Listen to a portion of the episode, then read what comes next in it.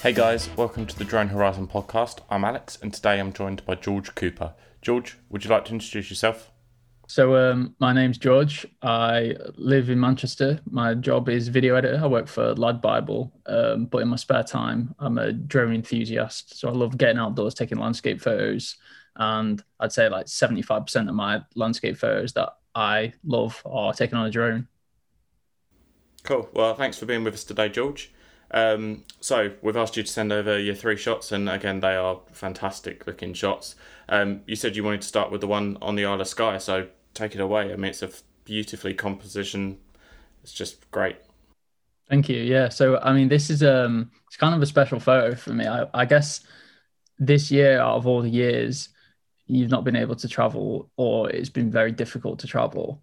Um, and this was actually taken in October this year. So it's quite an important photo for me regarding this year because it kind of summarizes like the best bit of travel possible in 2020 um, and it's also one of my favorite photos that i've ever taken.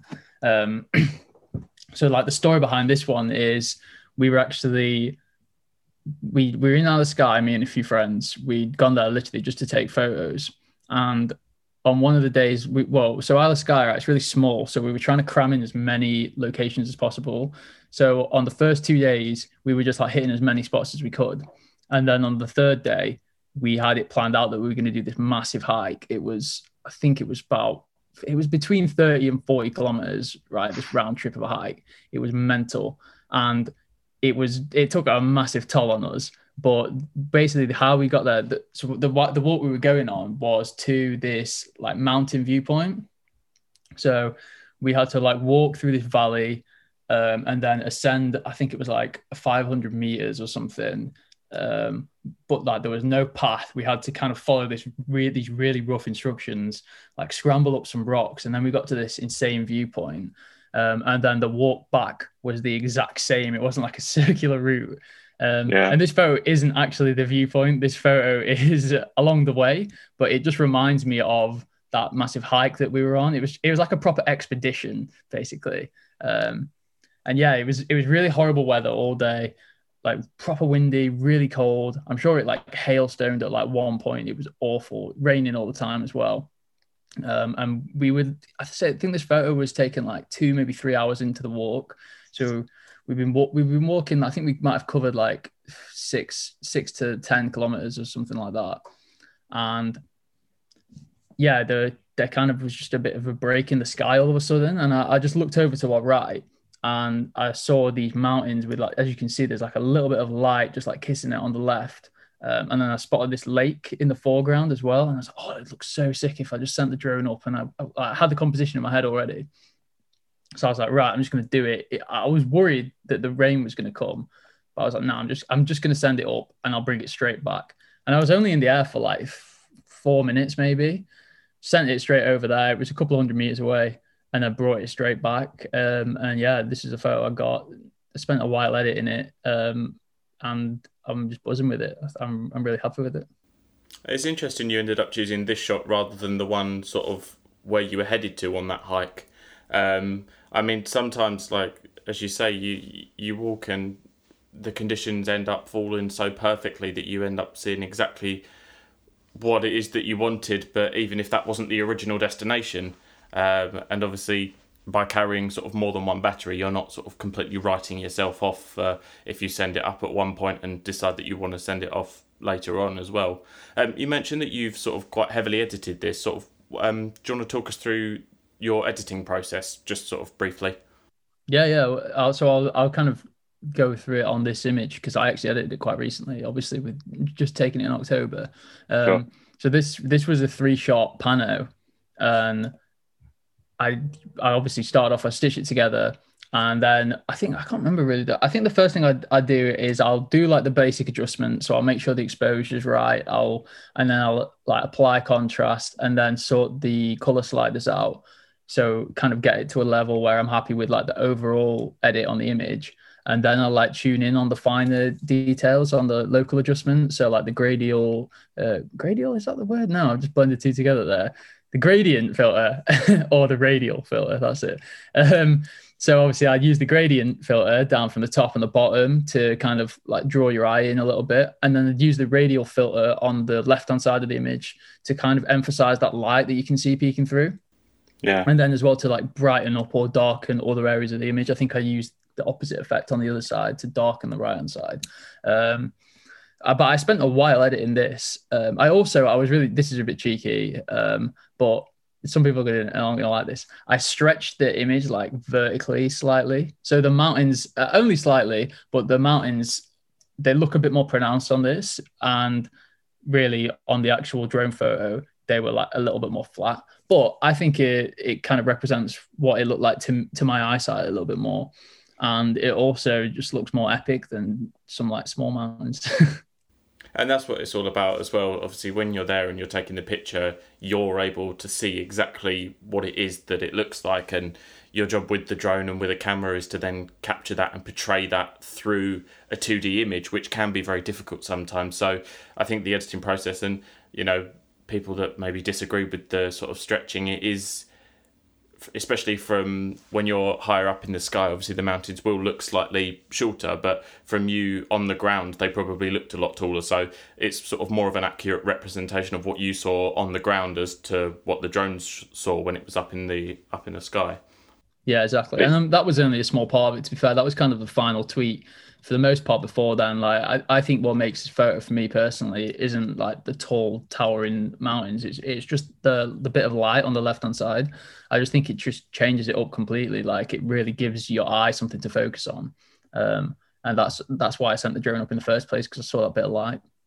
I think it would be a very different picture if you didn't have that light. I mean um, when we were chatting before we were saying that it almost looks very Icelandic this shot because it's very sort of dark and moody and very monotone in its look.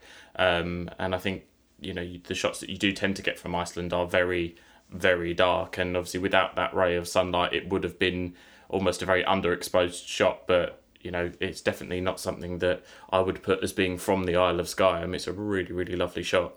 Thanks, mate. Yeah, I guess that kind of goes back to what I was saying as well about how 2020 you've not really been able to go anywhere, and then this Isle of Skye kind of presents itself to you, and it just feels it feels Icelandic, it, like it feels Norwegian. It just feels like a completely other planet, never mind country at some parts. And I think that's what stands out to me the most about this photo is it it's probably one of the few photos I took on the Isle of Skye that makes me be like, how is that in the UK? yeah, definitely. Is um was this the first time that you've been to the Isle of Skye? It was the second actually. I, I went about two years ago. Um, I think it was almost two years ago exactly, actually. But I, I went with my girlfriend, and obviously we don't want to be. I don't want to be dragging her around um, on forty kilometer hikes or whatever. So um, yeah, we kind of um, we kind of toned it down to like some of the more simple spots there.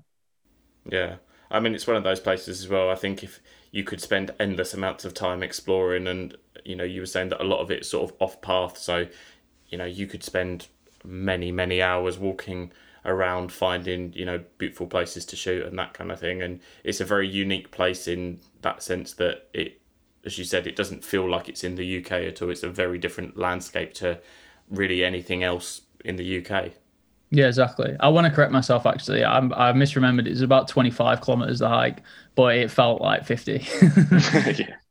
yeah especially after you know doing other walks sort of throughout the time that you were there as well. You probably took took its toll on your legs and your back.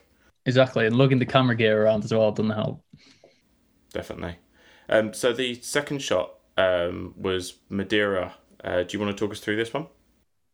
Yeah, yeah. So um, I guess the the best way to kind of start on this is somewhere in the mid left of the image is our accommodation that we were staying in beneath the cloud. And I guess if you've never been to Madeira or you don't know much about it, the best way to summarize it is by saying that the weather there is it, it's just like a different climate to anywhere else I've ever been. And the cloud is so low, usually a lot of the time, that a lot of the island gets rained on, and then the mountains you can drive through the cloud through like thick fog, and then get on top of the cloud in the mountains. Um, and this photo it was actually taken on a day where it was our first day in Madeira. Me and my friend had, had gone around. We'd been hitting like quite a few spots. Um, and then we decided for sunset we were going to go to this point here, which you can just see um, towards the like bottom of the image, bottom middle of the image. There's like a little lookout. Um, so yeah, we've been to a few places. We were like, right, let's just go here for sunset and and see what it's like. We didn't really have much high hopes because when we were driving around just before, it was really foggy. So we were like, right, we might be better up there. We don't know. So anyway, we drove we drove up there, and there's like a car park just off to the bottom right of this image that you can't see. Um, you literally couldn't see a meter in front of you. It was the fog was ridiculously thick. So we walked up to this viewpoint that you can see, and we're just like, right, well, whatever. We've had a good day here so far. It doesn't matter if the sunset isn't good. Let's just kind of just chill out here. So we brought we brought a couple of beers with us and a bit of food, and we were just kind of just chilling out there talking. We are like, oh, it'd be cool if the clouds disappear, but we'll not get our hopes up. and yeah, we were there for about an hour just chatting. And as it was getting to sunset, I think this was like just as like golden hour was kind of like in its peak we were just like looking and then we could kind of see like the mountains in the in the background and and then all of a sudden the cloud just kind of dropped and it dropped to the level that you can see in this photos which is probably like five maybe 10 meters below this little lookout that spot that we're at. Um, and me and my friend just went crazy. We were like right we've got to get as many photos as we can because this is the first cloud inversion that i'd actually seen. I think it's the first cloud inversion that he'd actually seen as well. So obviously we were both like super hyped. Um, I sent the drone up and like burnt through both batteries. I think I was flying for like 50 minutes straight or something like that. Um, as well as like getting photos in between on my regular camera. I was just saying it's one of those things that it's really unusual to see a cloud inversion and to be somewhere where you then can combine that with golden hour as well. Like again, once again, sort of the conditions just perfectly aligned for you in that point of time. Yeah, exactly. Yeah, and I think that's the thing is we didn't want to miss out on it. We wanted to capitalize on it. So I I was like flying the drone around for the most part, kind of trying to scout out a composition because it's quite tough to like to the left of this image. Obviously, you can't see, but it was just like a sea of cloud and then like a distant like mountain peak and then the sun. So it was really quite hard to try and find the composition that worked with this with the conditions that were going on. Uh, and this is the one that I settled on as my favorite, and it it just feels like it's got a bit more depth to it. Um, but yeah, like I said, I, I, spent about ten minutes at least just flying around trying to find cool spots that I could pick out um, before I kind of came across this one. And that's something we've touched on before. I mean, one of the benefits of having a drone is that you are able to fly it anywhere and get the exact composition that you're looking for without too much hassle. I mean, obviously, apart from being able to get that extra unique sort of perspective on things, you are able to just move it around. And if the composition is not quite right, it's not a case of, oh, we've got to get up and move the tripod 30 meters. Like, you, you know, you can do it in a, in a matter of seconds. Um, just out of interest, how high from the sea level was that lookout point that you were looking at? Because it looks quite a long way up already, but obviously, sort of what kind of uh, level did you take off from? I'm not sure, to be honest with you. It was quite high though, because the area that we were in was called like Valley of the Nuns, and you have to drive like up some super steep hills to get there. We were probably driving uphill for about half an hour to get to our accommodation. So, um, yeah, I can't remember exactly, but it, it was it was really high, and obviously that's ultimately why we got the conditions like this. And I think it's as obviously when flying sort of per the country's regulations, you're only allowed 122 meters from your takeoff point, but obviously by being that little bit higher, you're able to to get a much more unique perspective while still flying legally. I mean, it almost looks like you could be up flying around with the aeroplanes up there, but I'm guessing obviously it's or I'm not sure the aeroplanes would be flying that low, but yeah, I mean, yeah, they might crash into the mountains. yeah, the top right. Um, but yeah, I think this was a vertical pano as well, so obviously that gives the illusion that it's even higher up, uh, and the fact that we were just sitting above the cloud, like you say, it, it looks like the drone's thousands of meters up in the air. Yeah, definitely. I mean, it's a you got some really really nice color on the side of those mountains at, on the top right hand side as well, and you know it's just you know the colors are just they're really really popping, and then you've got the nice contrast with the sort of green at the bottom. Um, would you say that with your shots, there's sort of uh, an editing style that you tend to go for? there was a guy that I was chatting to uh, last week, and he was saying that he tends to shoot and edit his pictures so that he's always got like a really bright, almost overexposed point, and then a really dark point. So you've got like a really high dynamic range. Is that sort of something that not so much the dynamic range, but would you say there's sort of something typical that you do with your editing process, and you know to try and keep your uh, sort of your continuity between your images? Uh, it's a good, good question, really. I, you know what? I'm not, I'm not too sure. Like, may, maybe people can look at my photos and they think that I do, but I guess the main thing for me is I have, I try and have like a lot of contrast.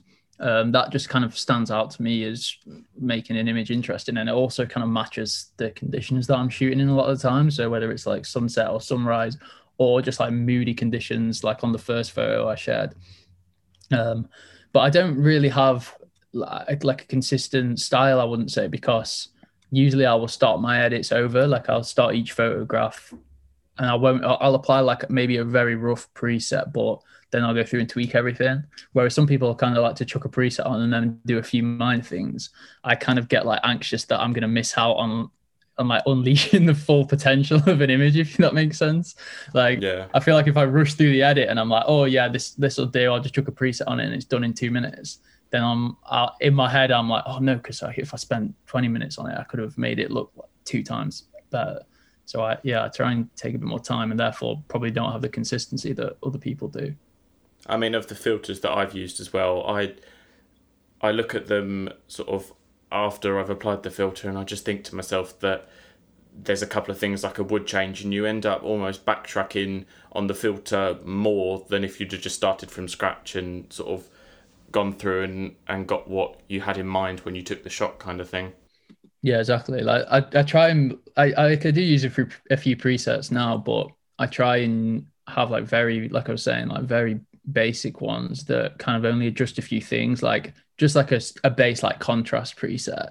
I'll chuck that on and then i'll either like i can tone other bits down slightly and then i can get a bit of consistency that way. But when it comes to like the colors i don't really like having consistent colors throughout all my photos because I think sometimes, obviously, it depends where you're shooting, what season you're shooting in, what time of day you're shooting, what you are shooting as well. Like, there's not always those colors there. So, if someone wants teal and orange in all the photos, but then they're going out and shooting like green forest, then it, it's just not going to work. So, I try and like take it on a case by case basis essentially.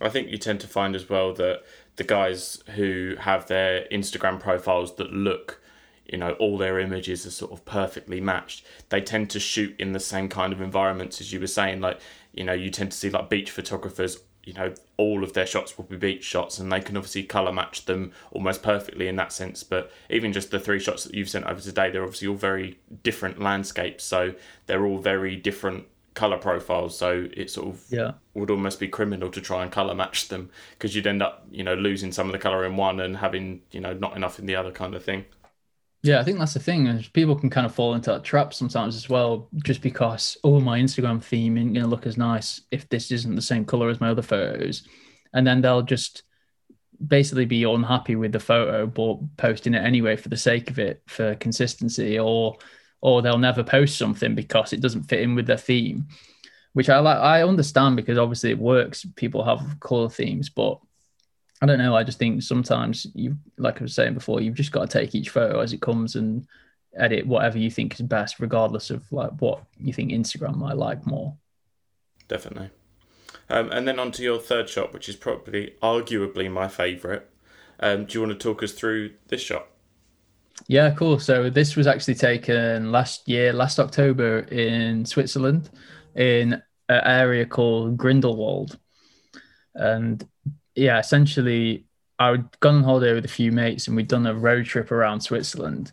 And this was kind of like our final few days there. And they they're not into photography. Um, it was kind of just like some mates that I've got from school, and we were like, oh, let's just um, let's go on a trip. And Switzerland was kind of the compromise, you know, like it kind of combined all of our interests together. Yeah. So yeah, we on our fifth day, I think it was, um, we were staying in a place called Interlaken, which is like an hour from, uh, well, about 30 minutes from here. Um, and I was like, oh, I want to get up and go here tomorrow. Uh, like, who wants to come? And they were both like, no, I can't be bothered because obviously, like, the weather forecast was bad and, um, or they were tired because we'd done loads of stuff the other day.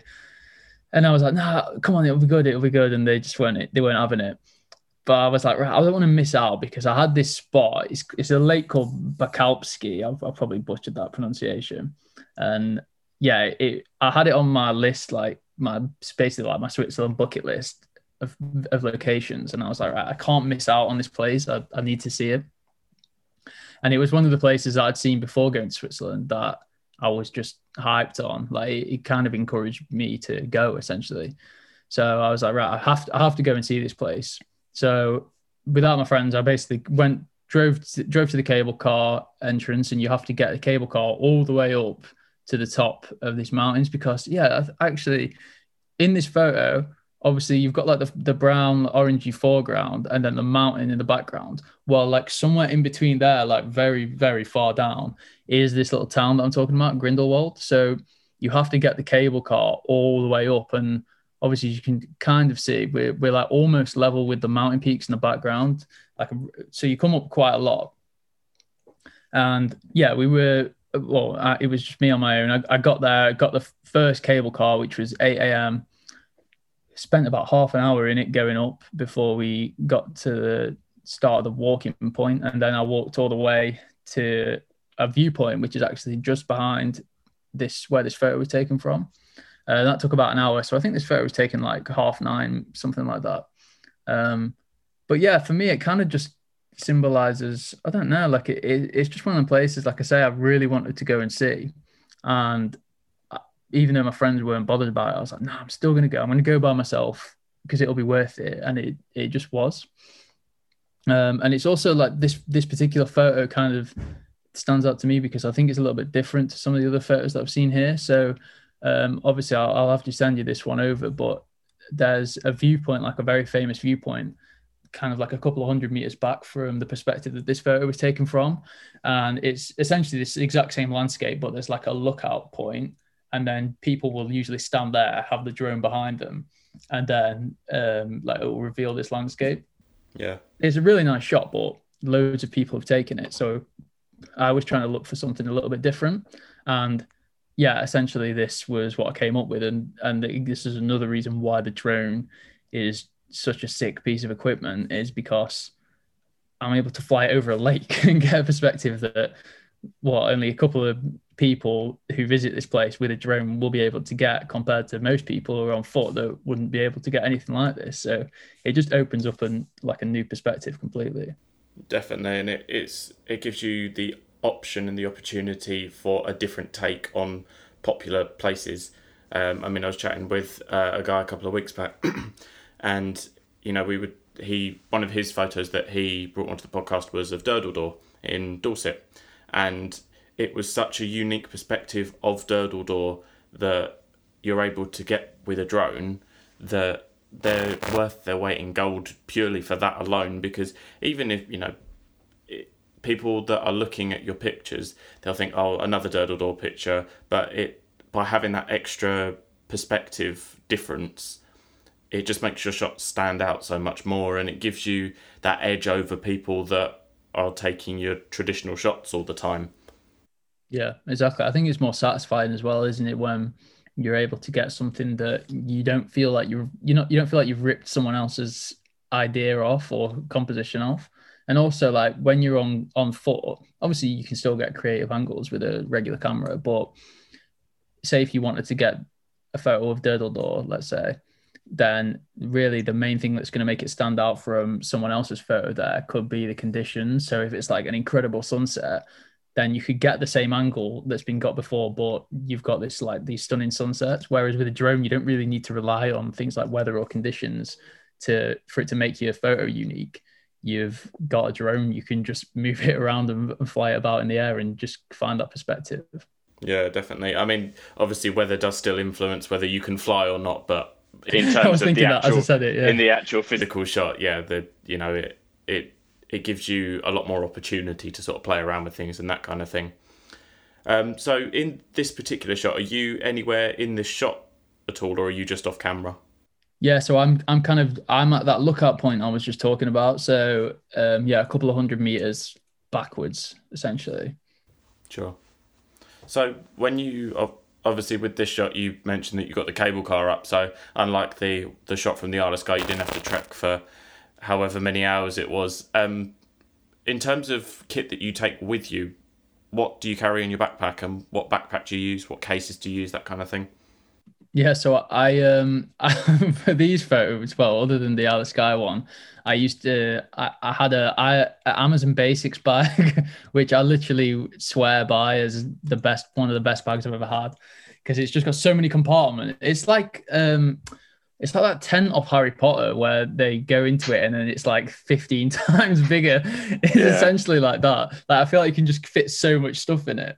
Um but yeah, that that's the bag that I had for about two years because I could just get all my I could literally get my clothes and all my camera gear in there.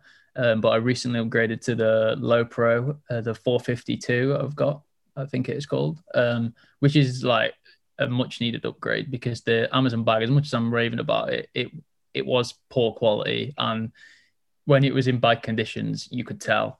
Um, and this Lowepro one, it feels like it, it's just like more supportive. Like it feels like I can take it for such longer walks, and I won't, I won't get in, I won't suffer because of it essentially. Um, and when it comes to equipment, I've I try and keep it pretty lightweight. To be fair, so I've got I've only got three lenses, which I is that so you don't break the Amazon bag. it was, yeah. I might upgrade my gear a bit more now. um, but yeah, I've got I've got three lenses and uh, APS-C Sony camera. I've got an A6300, so I use a 35 mil, uh, 12 mil, and then I've got a 70 to 200. So I've kind of got a lot of the focal ranges covered there. And then drone wise, I've got the Mavic Pro, um, the original one, and I've had that for about three years now. I think going like three and a half almost. Um, and that's just been solid. Like I've never had any problems with that, and it's it's proper light as well. Like it, it's never it's never one of them things that I'm like, oh, do I take my drone or do I not? Because it doesn't make a difference weight wise. It's, it's, not heavy at all. Yeah. Um. So was the first drone that you bought was that the Mavic Pro? Or have you sort of gone from something previously and upgraded? Yeah. So I I used to have uh, Phantom Three before that actually, um, which I, I think I only had for about a year and a bit and it's it was a good bit of kit, especially like for the price that you could pick it up for now. But it's just so big. Like it, it's it obviously. I mean, people have seen them. They're like, what? They're they're they're huge. They need a separate bag, and that's exactly what I had. My girlfriend, whenever we went on walks, she'd have to have the drone bag, and then I carry my camera bag around. Um, and I was just, I got to a stage where I was like, I can't, I can't be doing that because I need to be more responsible for my own things for a start. And also, I, I just, I don't want to be sacrificing things when I'm going on walks. I want it all in one bag. And I think yeah. it it was um after I bought the Phantom 3, I think it was like a couple of months later the Mavic Pro came out. So I kind of just saved up for that and sold my Phantom 3 and then put that money towards a Mavic Pro and then and then got that the following summer. And yeah, like I say, I've had it for three years now. Never had a problem with it at all. It's been solid and I'm I'm buzzing with the photos that I'm able to take with it too. Have you noticed a difference between the two in terms of flying them? Was there sort of much of a difference between the, the Phantom and the Mavic? Obviously, they're very different sort of builds in terms of obviously the Mavic being a more foldable, more compact uh, drone, but were they sort of a different feel to fly? I've never flown a, a Phantom, but uh, you know, was there much of a difference or? I, I don't think I don't feel like there is that much of a difference. Like it's obviously bulkier, but I think because the tech in the Mavic Pro is like, well, at the time it was like incredible that it doesn't suffer in the wind like you would expect it to. Like I feel like they're they were pretty on par, and the, the Phantom Three was arguably a worse experience because it was Wi-Fi transmission instead of the RC, so it could sometimes be hundred meters away, and then it's like disconnecting. Whereas the Mavic, I've like never had any issues with it connection wise at all. I don't think. Yeah, and I think even with what's on offer today, I think the Mavic Pro, the original Mavic Pro, is a really really good quality drone, and it's you know they they they've lasted really really well even with sort of other competitors. Um, and I mean, obviously with DJI's lineup now, you've got something available at every price point, and everything that is available is of really, really good quality.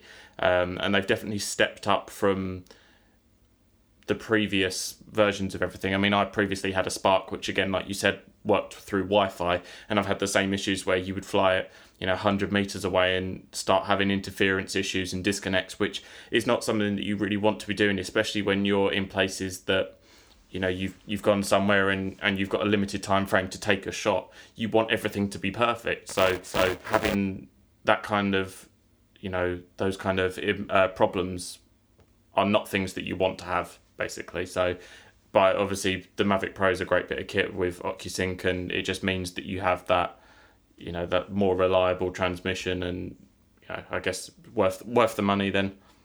Yeah, exactly. And I think like that's the thing in it. You don't want to be flying a Wi-Fi drone over water and then you're getting like connection issues and you can see it slowly floating off in the into the distance like over the horizon. Whereas yeah, you you want it especially if you're spending a decent amount of money on something. Like even a couple of hundred quid is quite a lot of money. You don't want to be spending that and then watching it like float off you rather i think it's just better to just spend a little bit more and get something like the mavic pro and then it's i, I don't know it's more it's a more reliable bit of kit and you, you're not you're less anxious when you're flying it as well which is something that i used to be really anxious flying um, but yeah i'm not anymore yeah, definitely. And I think just having that, as you say, having that more reliable kit, it puts your mind at ease and lets you concentrate on things a lot more. Um, I mean, I was forever worrying with my Spark you know that it was always going to fly away or you know i've read all these stories online about them having flyaways and disconnects and i was sitting there you know fretting that mine was just going to be the next one on the list. But you know by investing your money and getting the best that you can at the price point then obviously you're setting yourself up for the best best success with any flight i guess. Yeah exactly. Um, are you looking to upgrade soon or are you planning to stick with the mavic pro? Well i think i'm probably going to wait for the next iteration of the Mavic Pro, whatever that is going to be. Obviously, it depends. It, it might not be to my liking, but I, I think as long as my drone works well, I, I, was saying this actually when I went to Iceland last year, because because again I, I, get anxious and I'm like, oh, what it, what if it crashes? Blah blah blah. I was like, right, up to this point, I've got my money's worth out of my drone. So if it does crash, then whatever. And that was over a year and a half ago now. So I feel like I've definitely got my money's worth out of it, but I don't want to upgrade it for the sake of it. Like if it crashes, then I'll get a new one, but I'm not gonna just put it to one side of my cupboard or sell it when it works perfectly fine. Because I think the thing that stands out to me more than the Mavic 2 is like being able to rotate the camera portrait. Like obviously on the two, you you've got like superb image quality, like incredible, and then you can do like the six K hyperlapses or whatever it is, like ridiculous, ridiculous things like that. So it, it's obviously a sick drone to get, but for me, uh, and again, I know we've, we've been talking about it before, but it, posting stuff on Instagram, having that portrait orientation is just so much more useful than having to do manual vertical panos or or let let the drone take vertical panos for you all the time. I just think it's great to just have the option to do both essentially. So, were any of the shots that you've uh, sort of sent in today are they ones that are, are any of those uh, vertical? Uh, sorry, are any of those portrait shots, or are they all uh, panoramas that you stick to, stitched together? Yeah, well, I was just thinking that actually, they're none of them are landscape at all, are they? Um, but yeah, I think I think two of them. Let me think, because some of them, are, I think the Madeira one and the Skye one were both vertical panos, and then the Switzerland one that's uh, that's just on standard portrait.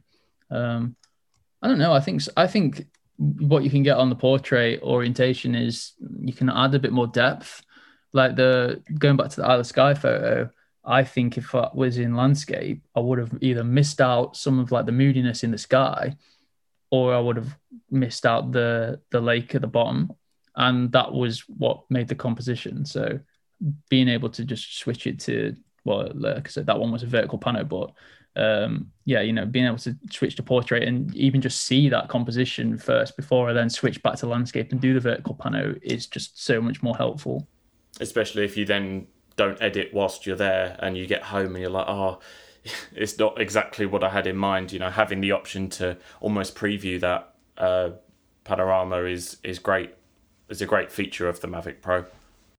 and sometimes the vertical pano as well, it doesn't work how you want it to. Like it can stretch certain parts of the image. Um, you know, like obviously it depends on what the contents of your frame are. Like if they if you've got things that are like quite close to the ground, and then you've got things in the distance, then the software can't recognize it and it can just distort it. So having it just actually being able to take a portrait version and you know you've got one then is I don't know, a peace of mind essentially. Yeah, fallback plan.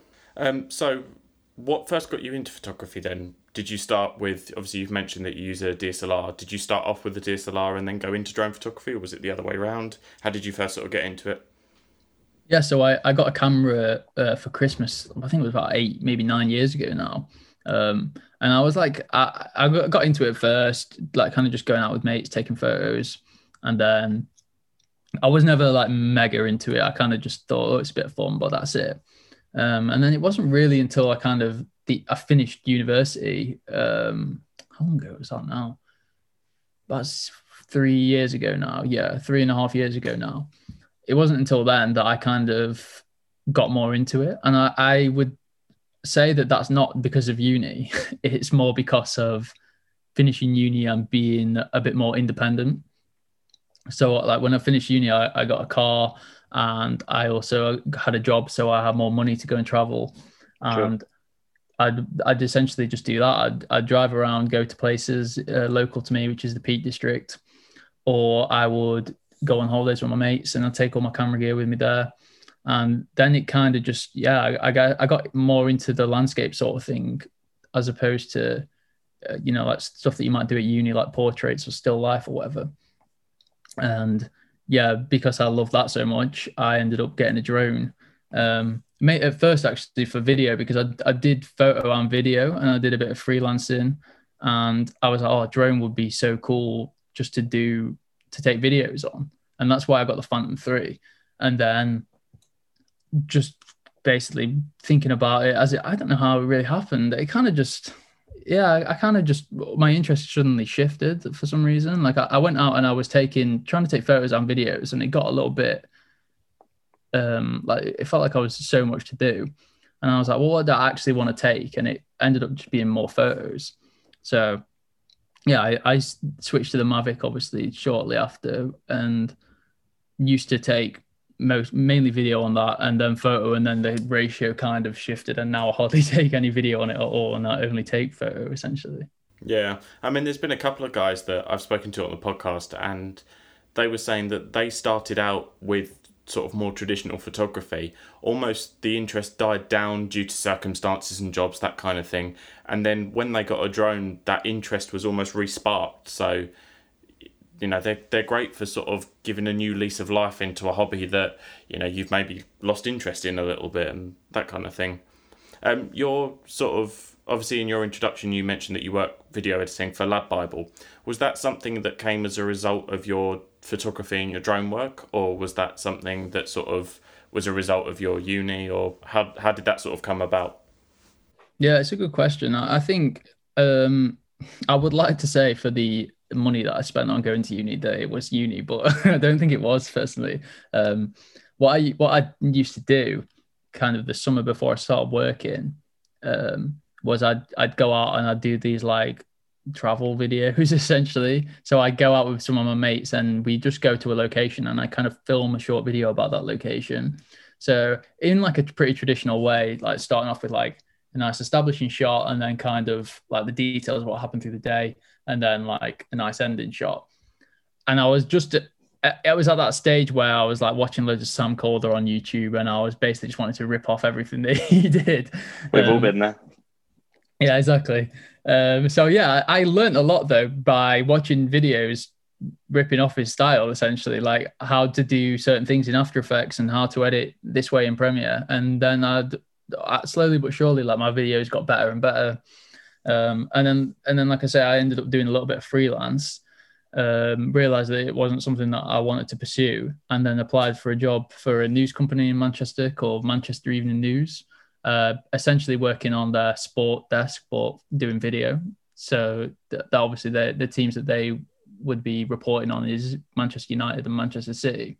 So it was a sick opportunity, and yeah, I, I got managed to get an interview, and then I had to do like a little trial video as well, um, essentially showing them what I could do. And the video that I had to make, I did all in After Effects. Like that was the brief essentially. It was like, what can you do using nothing? Like make us a video from nothing. And the skills that I learned by going out and doing these videos that I thought were just like pointless ended up landing me that job essentially because my manager, well, who was going to be my manager, was so impressed with the skills that I had through yeah, eh, sorry, in in Photoshop. No, sorry, not Photoshop. The skills that I had in Premiere and that I had in After Effects. That he was like, oh, I didn't know that you you were like that proficient in these things. This is that was essentially the reason I got the job. And obviously, like you can trace it back to these like goofy videos that I did, and it just feels like, oh right, that's weird that that actually amounted to something. And it wasn't just me wasting my time like having fun. Like that's the reason I did it. I did it because I enjoyed it and in the end, I, I ended up benefiting it, benefiting from it, which is great, obviously. Yeah, I mean, you tend to find that most people that go into or that have an interest in photography and that kind of thing usually go freelance and stick with freelance. Um, and having a drone obviously can open up new opportunities. I mean, I was chatting with Hugo Healy a couple of weeks back, um, and obviously 90% of his work now is filming for TV through using his drone. But it's interesting that you almost on the flip side of that you used the drone and the opportunities that came from that were almost in the editing side of things, which obviously then helped you to get to where you are now. Yeah, yeah, exactly. Um, I just I think it's strange, but obviously, just following something that I was interested in, um, and just kind of pursuing it without really having an end goal in sight, kind of just because I enjoyed it, um, like worked out better than I could have imagined, which is great. And yeah, obviously, like you said, um, at the at the minute I'm working for LadBible as a video editor, uh, and that kind of came about just through progressing from my previous job. Like they're both Manchester based. Um, my job before this, the one at the Manchester Evening News, just like didn't work out for various different reasons. Um, so I just kind of moved over to LadBible, and yeah, I've been loving it. Been there two and a half years now. Uh, it's been great. Yeah, cool. Um, so what is there any kind of advice that you could offer for people that are just sort of starting out in terms of how to you know get the best possible shots and how to make the most of the drone that they've obviously invested so much money into? Yeah, so I mean, I guess the two things that I would say are most important is the planning and the editing, so like the pre and post production stages. Uh, like obviously the regular taking the photos is important too, but you know, like I think if when you're doing your planning, you want to find locations that are really cool. So obviously get on Google Earth or do your research, like read um, people's blogs to just try and find as many cool locations as possible. Um, and yeah, I, I guess plan, plan, plan, plan, and then once you've got your photos and you're happy with them then just spend a lot of time editing and that kind of obviously we were, we were talking about this a little bit earlier but for me just rushing through a photo is like the worst thing you can do like there's no point getting through it as quickly as possible you should just take as much time as you can and and as much care with the photo as possible because you don't yeah, yeah, I don't know. You don't, you just don't want to rush it. You don't want to ruin it. You want to make sure you're getting the most out of that image. And for me, slapping a preset on and calling it a day there isn't going to do that. You've got to take a lot more care, um, which is what I try and do with my photos. And ultimately, then I'm the most happy with them as well. So I'd say just spend a lot of time looking into editing techniques, use people's presets as well, just to kind of figure out their thought process behind it, which you can do. You can obviously apply a preset and then backtrack and be like, look at the different adjustments that they've made and and then kind of be like, well, why have they made that those adjustments? Oh, it's to look like this. Right. Well, I want to apply this particular part to my image. So I think that's useful. And then just watching tutorials on YouTube. That's how I learned a lot of my stuff. Um, watch Photoshop and Lightroom tutorials and yeah, just implement it, just practice. Yeah, I mean, you mentioned about Photoshop and Lightroom tutorials. There's obviously built into the newest versions of Photoshop and Lightroom, you actually have tutorials sort of based within the app. Um, and a lot of those are obviously built by professionals. And what's nice about those is they walk you through step by step, but they get you to do it. So it'll tell you, oh, you need to make this slider here, and it will show you the process. I mean, one that springs to mind is Peter McKinnon's got a couple on there, um, and he talks through how he edits a couple of these shots. And you know, it says, you know, do this, do that kind of thing, and you end up with the shot at the end and think, oh, well, that's not the way I would have done it, but it's as you say, like it's interesting to see the thought process behind things and and to get a different outlook because when you're stuck in the same way of editing the same thing all the time, it can become you can become quite closed minded with things and sometimes it's nice to get a different take on how different things are done and you know and it, it can improve your editing and make you think twice about oh do I really need to do that? And you know as you say like it, it take your time with things and it's all about sort of making the most of what you've got. And obviously, the editing side of things is as important as the photography side. So taking your time with both of them is really, really crucial to getting a great shot. Yeah, exactly. And like like we were saying earlier, you want to get it as well. It depends on what your style is essentially, but like personally, I want to get it as close to how I remember it on the day. Some people might want to go for like a ridiculous edit where it looks completely nothing like it did on the day and you know like more of a digital art kind of perspective which is obviously fine. Um, but yeah i think kind of figure out what you want from the image before you start editing it and then try and apply that and just be patient as well. Like sometimes it doesn't work out straight away. You've got to backtrack yourself go back on what you've what you thought would look good and or sometimes even just start over completely. Um, but you you will usually end up with something that you're satisfied with. Definitely well, thank you for taking time out of your evening uh, to chat with us today. Um, it's been really great chatting. Um, how can people find you on Instagram? Um, yeah, so it's at G underscore Cooper. Um, cool, but yeah, cool. thanks for having me. It's been a good chat. Yeah, cool. Thank you very much, George. Nice one, mate. Cheers.